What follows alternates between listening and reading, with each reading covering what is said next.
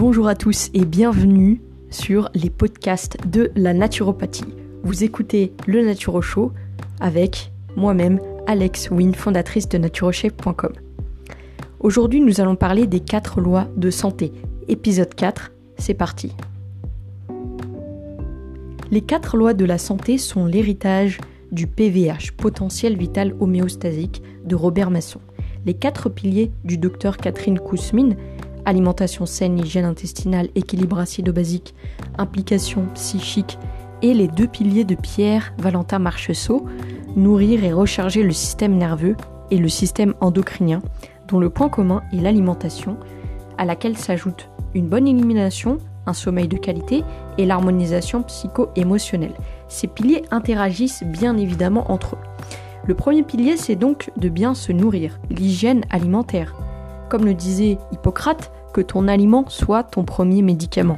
C'est le premier fondement et le plus important. Il vise à apporter en quantité suffisante et en qualité toutes les substances nécessaires à l'organisme et ainsi assurer la croissance, le renouvellement des cellules et une élimination adéquate. Le but est donc 1. D'apporter de l'énergie disponible sous forme de glucose, 2. D'avoir des matériaux de réparation, acides aminés, des protéines, acides gras, des lipides et minéraux, 3. D'avoir des matériaux de fonctionnement, micronutriments, catalyseurs comme les vitamines, minéraux, oligoéléments. 4. Alimenter notre énergie vitale. Bref, nous avons besoin de tous ces éléments sur une journée pour que notre organisme fonctionne correctement. Cette alimentation devra être équilibrée pour éviter toute carence en vitamines, minéraux et oligoéléments, mais aussi acides gras essentiels, acides aminés, fibres, etc. Elle devra être la plus fraîche possible et biologique pour éviter les pesticides et autres traitements chimiques, sources de toxiques dans l'organisme.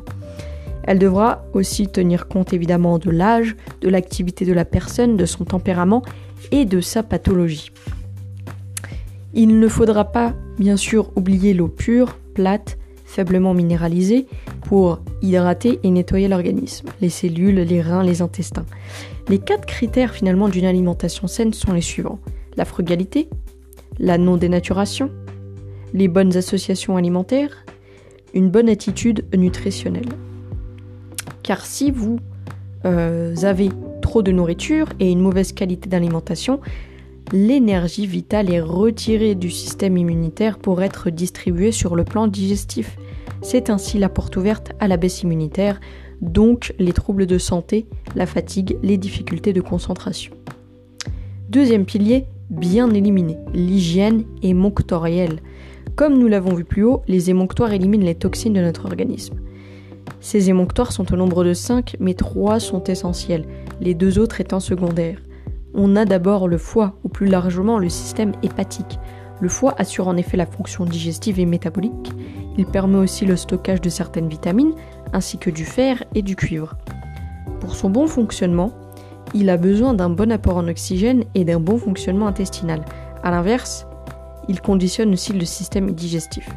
Et c'est le deuxième point, le système digestif. La qualité de l'intestin, qu'il s'agisse de sa fonction digestive ou immunitaire, est importante, vous l'aurez compris. La paroi de l'intestin grêle est constituée d'une fine couche de cellules et de villosités qui captent les nutriments pour les faire pénétrer jusqu'aux cellules de l'organisme grâce au sang. En aval, le côlon va terminer la digestion et éliminer les déchets issus des différentes transformations digestives. C'est à ce niveau que les bonnes bactéries de la flore intestinale fermentent, putréfient et recyclent les déchets afin de les détoxiquer. Ensuite, on a le système rénal. Les reins ont plusieurs rôles.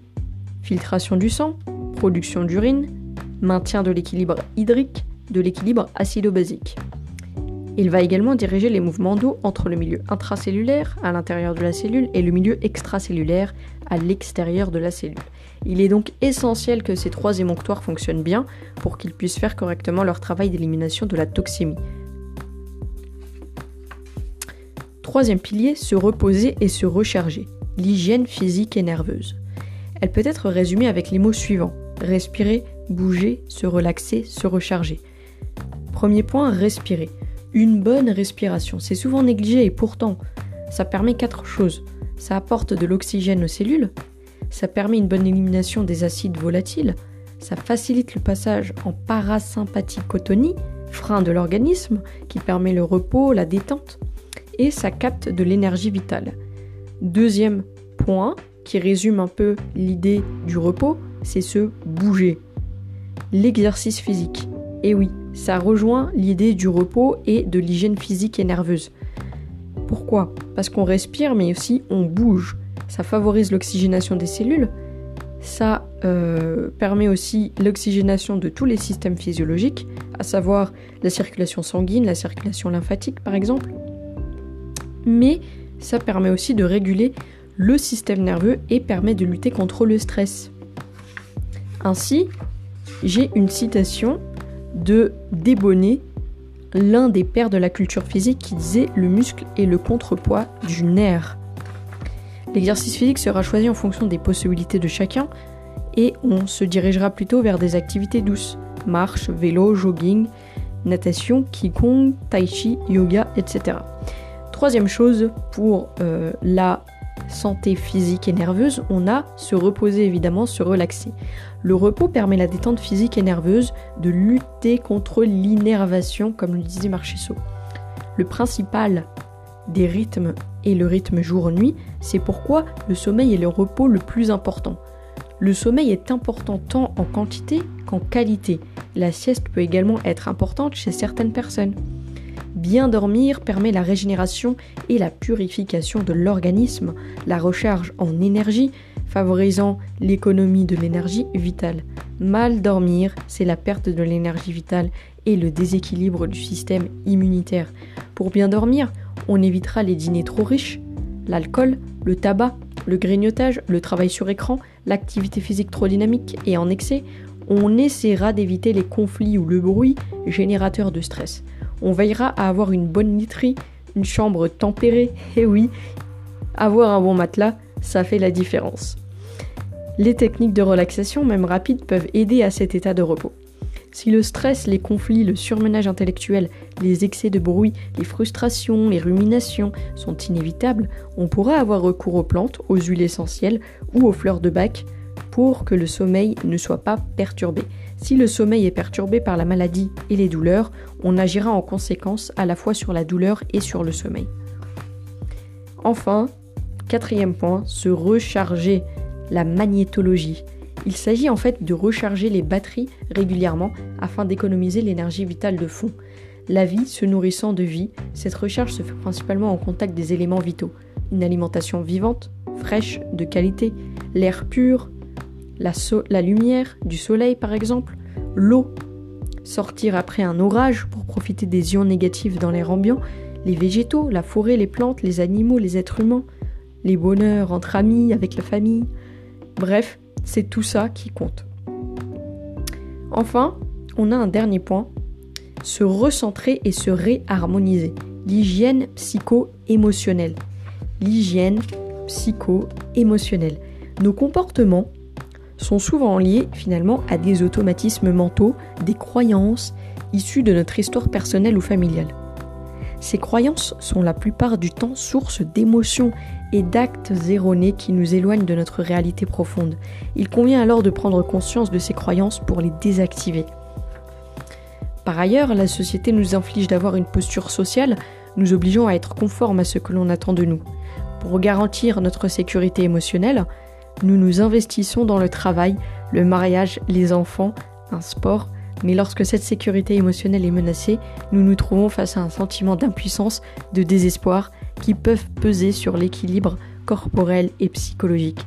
Il convient alors d'être en harmonie avec soi-même et de trouver le juste équilibre entre ce que nous sommes, au fond, de nous et notre posture sociale.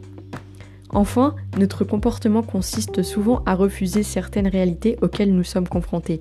Refuser ce qui est, consciemment ou inconsciemment, créer des tensions, des conflits intérieurs qui, s'ils ne sont pas résolus, entraînent des manifestations physiques, somatisation. La maladie est alors un mode d'expression et une tentative de résolution des conflits dans le corps, un langage biologique porteur de sens. Le mal adit égale maladie. Il convient de prendre conscience de ces conflits et de les résoudre en changeant ce qui peut être changé, en acceptant ce qui ne peut pas l'être. Dans tous les cas, il peut être nécessaire d'aider la personne avec des fleurs de bac ou des compléments alimentaires spécifiques, voire de la diriger vers un psychothérapeute ou un coach de vie. En résumé, il faut trouver un juste équilibre entre les trois grandes sphères de l'organisme, l'aspect métabolique, l'aspect physiologique, le système digestif, émonctoire, système immunitaire, et l'aspect psychique, vie relationnelle, harmonieuse, absence de stress, de surmenage, vie spirituelle, aussi à travers l'alimentation équilibrée, la réharmonisation, le repos, l'activité physique, le contact avec les éléments naturels. C'est ce qu'on appelle l'hygiène vitale. C'est-à-dire en fait qu'il ne faut pas se contenter de bien dormir par exemple et parallèlement avoir une alimentation déséquilibrée, ne pas pratiquer d'activité physique. Inversement, une alimentation très saine, mais un excès de sport fera aussi le lit des troubles de santé car la force vitale auto-guérisseuse sera affaiblie malgré tout. Le naturopathe, c'est là sa fonction. Le naturopathe devra alors mettre en place un programme d'hygiène vitale pour maintenir la bonne santé de ses clients ou pour les aider à la retrouver en stimulant leur force vitale. C'est tout pour cet épisode 4. On se retrouve dans le prochain épisode, épisode 5. En attendant, vous pouvez toujours me rejoindre sur ma chaîne YouTube et tout simplement venir visiter mon site internet naturochef.com. Salut à tous, à la prochaine!